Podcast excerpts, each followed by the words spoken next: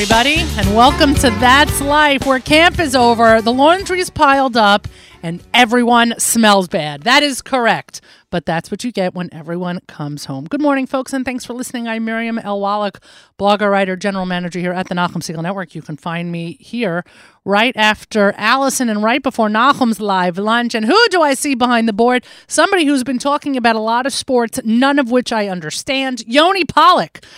I don't smell that bad, do I? No, I really was not referring to you. Oh, I was have like, to be honest. concerned. I was like, shoot, I thought like I put on deodorant this morning. Like, I would have told you in my oh Would so subtle way. in a subtle way. Yeah, That's because I mean, our listeners don't know that I have a crazy, crazy sense of smell. My olfactory senses work a little bit more than they should. which is not great if you like travel by subway. And I was about to mention that I seriously like hold my breath and breathe through my mouth for my entire commute.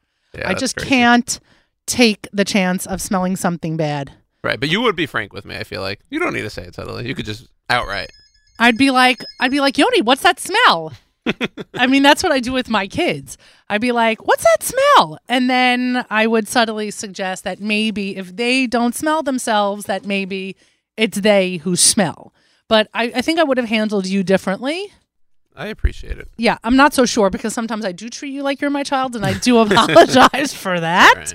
Right, there is that. Um, but truthfully, yes, any of the smells I've been smelling lately are not yours. Good. Yeah, it was funny though because I brought in a whole bunch of dry cleaning that I had gotten back from camp already, and I took it out of you know the dry cleaning bag and I put it on the counter, and the guy behind the counter goes, "Oh, smells like camp," and I said, "That's a smell." He goes, "Oh, that's a smell, all right." So. He understood what I was saying. Let's go through today's national holidays. It is National Airborne Day. Smell. Right, Yeah. exactly. I assume it has something to do with that. National Roller Coaster Day. No thanks. Not for me. No, I will watch you on the on the roller coaster. I will not partake in the roller coaster. It's also National Surveillance Day, which only makes me want to watch our security cameras a little bit more Yeah. And wonder about all the security cameras that are around this city Mhm. that people are watching us. That is correct. Um, by the way, so people should know that tomorrow is actually National Non for Profit Day. cool. Yes. And so if you missed the 2018 FJB fundraiser, the JMA Marathon, you can still donate at fjbunity.org. I like to joke that the website is open 24 hours a day. It actually is open 24 hours a day. We appreciate your support as we continue our commitment to you to bring new, exciting, original, and timely content to you, our loyal listeners. We're going to quickly do a fortune cookie. My fortune last week was spot on. Let's see how we do. And I, Yoni, nothing, nothing personal, but I think it's been spot on because you haven't been picking these. I'm just, it's nothing personal. I'm just saying, I'm just pointing it out. Someone can read your mind. Sorry for- Surveillance, I so- feel like right. Sorry like for that person is all I have to say. But um, we're going to play those numbers later. You're listening to That's Life here at the Nachum Segal Network. My guest this morning is the author of Hell and Back, wife and mother, doctor and patient, dragon slayer. She is Dr. Tali Lando Aronoff. She joins us by phone, probably between surgeries, ones that she is performing, actually. Uh, Dr. Aronoff is a full time pediatric otolaryngologist gynecologist, which is a tough, tough word. She is a ENT surgeon with a busy practice split between her offices and the operating room. She's also a mother of three young girls and an enthusiastic scuba diver and breast cancer survivor. She grew up in Allentown, Pennsylvania. Lived in New York City for a decade and now lives in Westchester with her husband and children. And she joins us this morning. Good morning, doctor. Hi, how are you? I am well. Thank you so much for making the time. And yeah, I joked about you being between surgeries, but I'm probably right, right? I, I actually just finished my fifth surgery, and I'm in between my surgeries and my office hours. So you're you're kind of right, but but I finished at least one part of my day. oh my gosh. I, I give you a tremendous amount of credit, not only because I read the book, and we'll discuss that in a moment, but as I appreciate balancing the schedule of being uh, a, a full time mom and being a full time doctor, neither of which are part time jobs. I can only imagine that you are an unbelievably talented juggler. I, I mean, you know, some balls get dropped, but you just try not to drop the important ones. Right. A hundred percent and well said. So um I, I, I want to start sort of at the beginning. Your story, your personal narrative, Hell and Back, Wife and Mother, Doctor and Patient, Dragon Slayer, available on Amazon, is your story, your personal triumph through the diagnosis of breast cancer till the end, which is part of where we meet you today. So I was wondering if you could just start a little bit with um, your diagnosis and when and when in life that all happened for you. Absolutely. Um, you know, a lot of my book is about feeling really blindsided because I have a very big Ashkenazi Jewish family. Um, you know, my grandmother had 10 siblings, and cancer, specifically breast cancer, was just not predominant at all. And so, you know, in life, the things that you're really not worried about often are the things that get you, and that was kind of my situation. So I I had um, actually growing up in Allentown, there was a family that had the BRCA gene, and it was like I grew up with that understanding. We were very close to them, and they actually lost a child to breast cancer, and the rest of their children went on and had prophylactic bilateral mastectomies, and it just was so other to me. I was in this category of not worrying about that, you know. And then I I actually had my third daughter prematurely, and when she was five months old, she was in the NICU for about a month and a half, so she had only been home for probably three and a half months. Um, and I had just gotten back to work, you know, because I, I took kind of a prolonged maternity leave because when she was discharged from the hospital, she was only four pounds. so I was planning, and as I had with my other children, to go right back to operating like six weeks after having a baby, I just felt like I couldn't leave this teeny tiny little baby and then my other toddlers the nanny. So Right. I had literally just like ramped back up. I was just getting my sea legs back and unfortunately my um and I talk about this a lot in the book, but my my father who is a brilliant mind rabbinically actually um and also but he was in the business world had 2 weeks prior just been diagnosed with a brain tumor, a malignant brain tumor. and I really was focused on him and we were all like galvanized into action over him which was extremely shocking and one night the night before his surgery i i just accidentally kind of brushed my hand against my chest. And i know what a tumor feels like. So i just it was like one o'clock in the morning. It was one of those very surreal experiences where you think like am i dreaming? Am i awake? I hope i'm dreaming.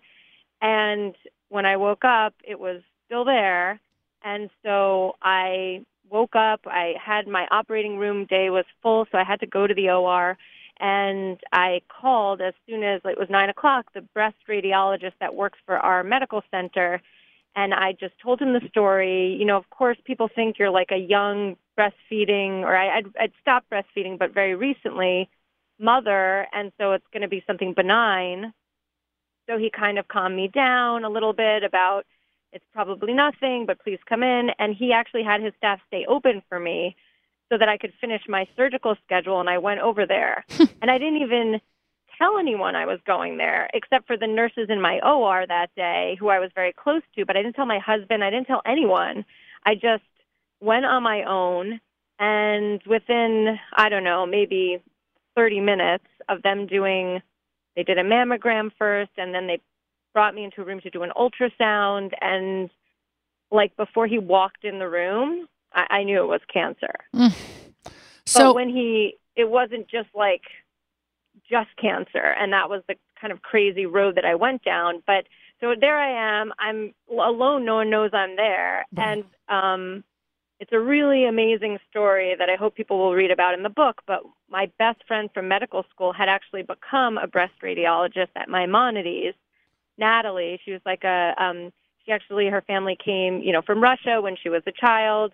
And she, I called her from the waiting room after they told me it was like textbook breast cancer. And she asked me to text her the images. And so I texted her the mammogram images. So obviously I didn't have biopsy results. and she just told me over the phone, "This is invasive." And like, this- not, you could tell. And this was Um, before even telling your husband. He didn't even know you had an appointment.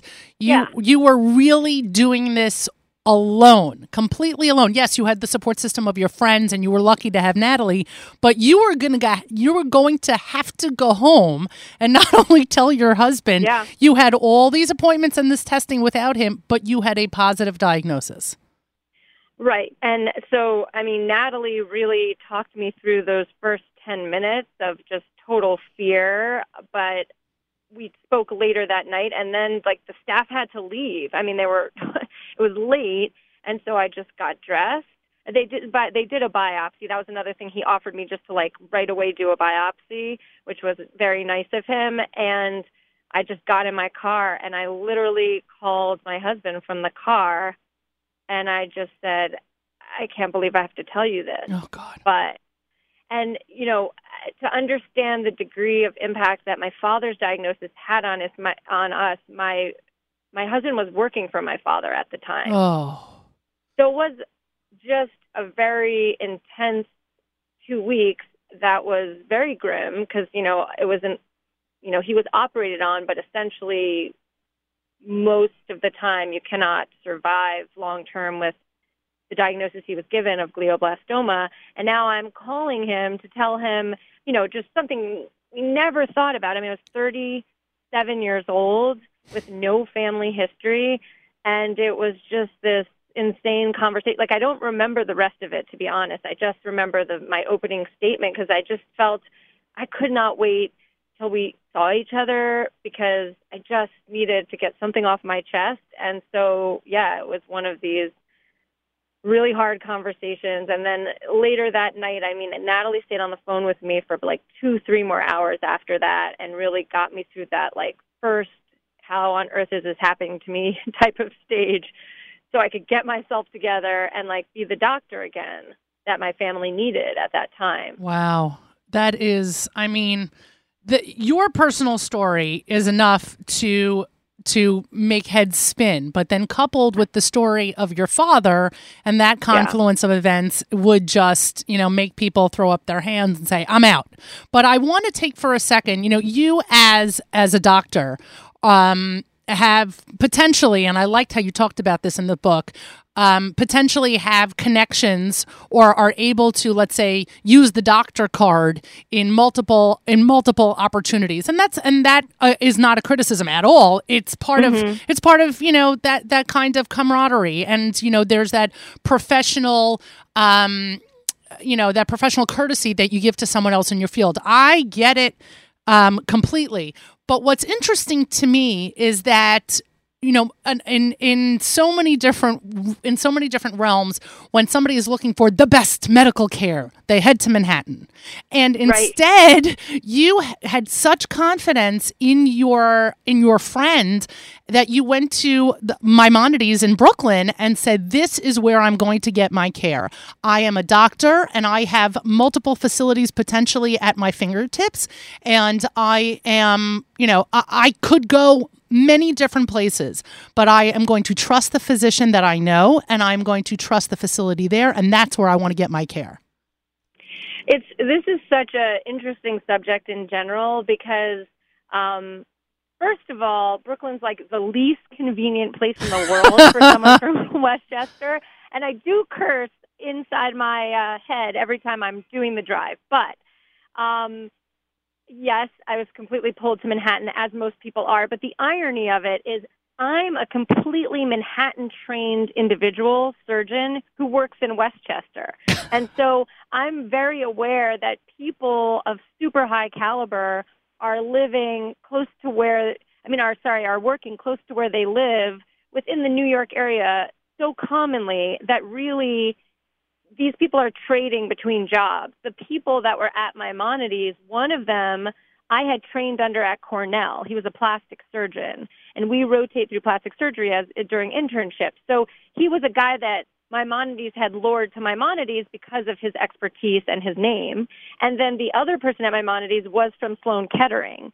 And so, you know, yes, it was Maimonides, but the people were New York people and I trusted them. And really, Natalie first said, just, you know, I don't talk about it so much in the book because I really didn't want to embarrass anyone, but I was told that my lymph nodes were negative. I did have an ultrasound guided biopsy that was negative Hmm. for spread to the lymph nodes. And when I talked to Natalie, she had so much she's really amazing and but you don't know that as a friend of a person, but she said, you know, I just want to repeat the imaging. It would make me feel better Wow. because it affects surgical planning. It doesn't mean this could never have been detected. It just makes the plan different initially during your big, you know, mastectomy surgery. And so I went out there really so she could repeat my my imaging and she found a positive lymph node that she even admitted that she didn't think she would call positive and maybe she overcalled it because I was her friend and she was nervous and the downside of doing an extra biopsy with a needle was so little and she then found a cancer that was that wasn't on the MRI Oh, that wasn't God. shown on my first ultrasound Wow. and so, yeah, and so then I knew I had metastatic disease, locally metastatic disease, and it made them plan to do instead of what the typical thing they do if they don't know there's metastatic disease and there's nothing palpable in the lymph nodes of the of the arm is they do a sentinel node like a sampling Right. and th- instead for me they planned a what they call a comprehensive like a clean out you know and so Mhm. it was a different surgery Wow. Unbelievable. yeah. Yeah. Unbelievable. So you were really in very good hands. Yes, and she also was like, just meet the team that I work with because I I want you to meet them, and I want and you don't have to commit to anything. And then it's like trying on your first wedding dress, you know, that you love. Right. you just come back to it every time. And so I did my due diligence, and I ran around and I got my second and third opinions, and everybody was like New York and all these things. And then at the end of the day, I just you know, it was not just about the expertise. It was that Natalie took me. I desperately needed to still be a surgeon and a physician because I was like really losing my identity during this process in a lot of ways. I was so defined by my career and being the caretaker of patients. And she kept pulling me out, you know, of the waiting room, Wow. kind of letting me sit in her office, getting coffee with me. And some of that is, I think, what maintained my sanity through a lot of that Dr. chemo and radiation and stuff like that. Dr. Tali Lando Aronoff joins us this morning on That's Life. She is the author of Hell and Back, Wife and Mother, Doctor and Patient, Dragon Slayer. Let's talk for a second about doctors being bad patients, and I really appreciated that chapter in your in your book. I will tell you that um, while this other person that I'm referencing for the for the moment did not write a book about her experiences, I ha- I, I know somebody else who is a doctor who um, experienced uh, who survived breast cancer and also had a double mastectomy and the whole nine yards. And I I wonder. I wonder what it's like to be a doctor as a patient because, and, and yes, I, I joke that no one should ever go to WebMD. No one should go to WebMD because a little knowledge is a terrible thing. And when you finish with WebMD and you think you have every single disease on the planet. But here, you have more than a little bit of knowledge. You, as doctors, have a tremendous amount of knowledge, even if oncology is not your field. You know too much in this case. So, how do you balance that? Balance the doctor and patient? Yeah, it was just a really crazy back and forth because I'm not just a doctor, I'm a surgeon. And surgeons, like, my job is in the operating room. I, I live, that's when I, where I go to work. You know, it has no, none of this mysterious uh, fear, all that stuff you would think. Um, and on the one hand, I did let myself finally go into I am a patient and I tried to trust in what other people were doing. Um, I think it helped me to speak the lingo Mm, and that kind of shortcutted me. I mean, I took a lot of shortcuts to the sense of got, things got done super fast. I mean, from the time that I felt the lump till the time I was on the table was like, I don't know, 12 or 13 days. wow. So I did use that to my advantage, but then in so many other ways, I, I actually didn't read every single medical journal. Like some doctors' approaches is just like, just totally become an expert in that field. Like you said, I was not an oncologist, and I I actually just that was too much for me. You know, I handled things one piece at a time because there was too much going on, and so I kept really toggling between the doctor patient role. And again, I'm actually in my big Jewish family with three brothers. I'm the only doctor in my family. Huh. Um, like meaning even my father, my grandparents, all my immediate uncles, and so I was really still having this doctor identity vis-a-vis my father and all of his treatment that I didn't need it as much for myself, Wow. and I could you know kind of rely on Natalie to a great degree, and then even you know my surgeon and my surgical onc- my plastic surgeon and my oncologic surgeon. there's a there's there's an advantage when you say speaking the ling- the the lingo. There's a tremendous advantage to being able to speak medicine. And Yes. uh, and it's a it is an absolutely it is a language as if it's from Greece. There is nothing that a person who is not a doctor can understand when all of a sudden the jargon comes out. And I have found personally, as someone who has advocated for other people in medical situations, that when because I have family members who are doctors, I will often look at whoever the doctor is who's treating the person for whom I'm advocating and saying something. You might you might just want to wait till my brother gets here. I, I, I don't speak your language. So it, it might be interesting then, as let's say your husband or your mother who takes you for chemo or anybody else in those in those um, in those roles for you to to not be able to advocate to your for your benefit the same way you can advocate for yourself. You know, you bring up so many things that I really want to talk about, but that is, it was very, very tough for me. The was between me and my husband because he's not comfortable in that role, like you said. I've always been the one that manages everything, even from like pediatric checkups for the kids. And it was hard for me when the doctors were speaking to me, they were using medical language because that was my comfort zone. Mm. And then on the times that he came with me, I felt like I had to translate for him. Right. And I didn't do well with it. I really didn't because that just made me feel like I had one more job to do. And so it is a reason I went alone to a lot of things. It wasn't because no one cared about me. It was because I felt like I could get what I needed more directly. But then if you read in my book, I did screw up many times Right. because I thought, I'll remember what they say. I'll remember these instructions. They're not so hard. And then I'd get home and I no one else had listened and and I was the only one that knew and I was too embarrassed to call to ask them to repeat it and I made mistakes that actually affected me. Nothing horrible but definitely unpleasant. Um and you know yes I did advocate mostly for myself and that ability I I still had. My mother for example when she came to chemo that was more like I was just too filled with Benadryl and chemo you know agents to Right. drive myself home and I just need someone to drive with me so I guess I could have Ubered these days, but it was a little pre-Uber.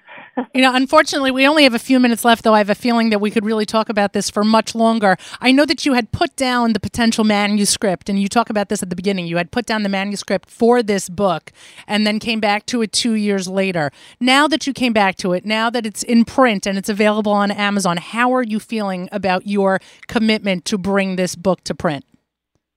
I am so so enthusiastic about this book. I mean, I put my heart and soul into it and I really tried to refine it and I've had so much amazing feedback that I see it it's it's helpful for a couple categories of people and that's who I'm trying to reach. So, you know, I'm really trying my best to advocate for it on my own and do a lot of public relations stuff on my own because gives a patient going through it a lot of details and knowledge that you just don't get laid out for you. You don't is not told to you. But interestingly, I've had a lot of family members and friends read it, even when it's someone who had gone through this in the past, and say, "I never understood how to be there for that person. I Mm. never understood what they were really going through because a lot of times they'd resume their normal life. It's down the road stuff." That are still persistent and everyone thinks it's over and kind of the sympathy goes away, but your story continues. And so also for family members and friends to just be more present, better, know how to how to not be like crying and sympathetic, but kind of the what the person needs at that time. And then the last category, which I'm really proud about and is very important to me, is the the caretakers, like the surgeons, the oncologists. Like my plastic surgeon read the book, and he has been doing this for 20 years. And he said it was very eye opening for him to really hear what it's like on the other side from a doctor. And so, not that they don't have empathy, I'm not saying that at all, but a deeper understanding of what it would be like if the roles were reversed. And I think that just helps you be a stronger clinician. Unbelievable. Well, what a story. Dr. Tali Lando Aronoff. The title of the book again is Hell and Back Wife and Mother, Doctor and Patient, Dragon Slayer. It's put out by Archway Publishing and it is available on Amazon. I cannot recommend it highly enough. And being that October is Breast Cancer Awareness Month, we have enough time, folks, to get in your orders and really heighten your awareness about the experience of breast cancer, breast cancer survival, and the heroes behind it. Tali, continued good health and hatzlacha to you. Thank you so much. Thank you so much, and good luck in surgery. whatever Thank you're, you. Whatever you're day. up to. Thank you. You too. You've been listening to That's Life here at the Nachum Segal Network. The afternoon continues with a full afternoon of programming. The live lunch starts in just a few moments, hosted by Nachum. Throwback Thursdays at 1 p.m. JM Rewind at 4 p.m. in the Erev Shabbos so host Erev Shabbos show, hosted by Mark Zomick at 7 p.m. this evening. Tomorrow morning, I think we're going to pull up the song in the background. Uh, this is my ode to um, to LeDavid. It is Elul has begun here, folks, and so. Can you hear it in the background? It's a little bit of a throwback Thursday moment. It's Achas Shoalti by Miami Boys. Yoni, this is off of which album? Remind me? Oh, you can't tell me. All right, all right. Anyway, for those of you who are of my age, you'll remember this from your childhood. Miami Boys Acha Shoalti again from LeDavid. Tune in tomorrow morning as Nachum hosts JM and the AM from 6 to 9 in the morning. At the conclusion of JM and the AM, Naomi hosts Table for Two at 9 a.m. and then the Erev Shabbos, the Erev Shabbos show. Encore. Oh, you hear that? That is good stuff. The Erev Shabbos show is starts at 10 a.m. Saturday night Seagull, Motzei Shabbos starting at 9 p.m. Matzah hosts JM Sunday 7 a.m. Sunday morning. Again, this is Miami Boys Choir with Acha Shoalti. Throwback Thursday, folks. That's life, everybody. Bye, guys.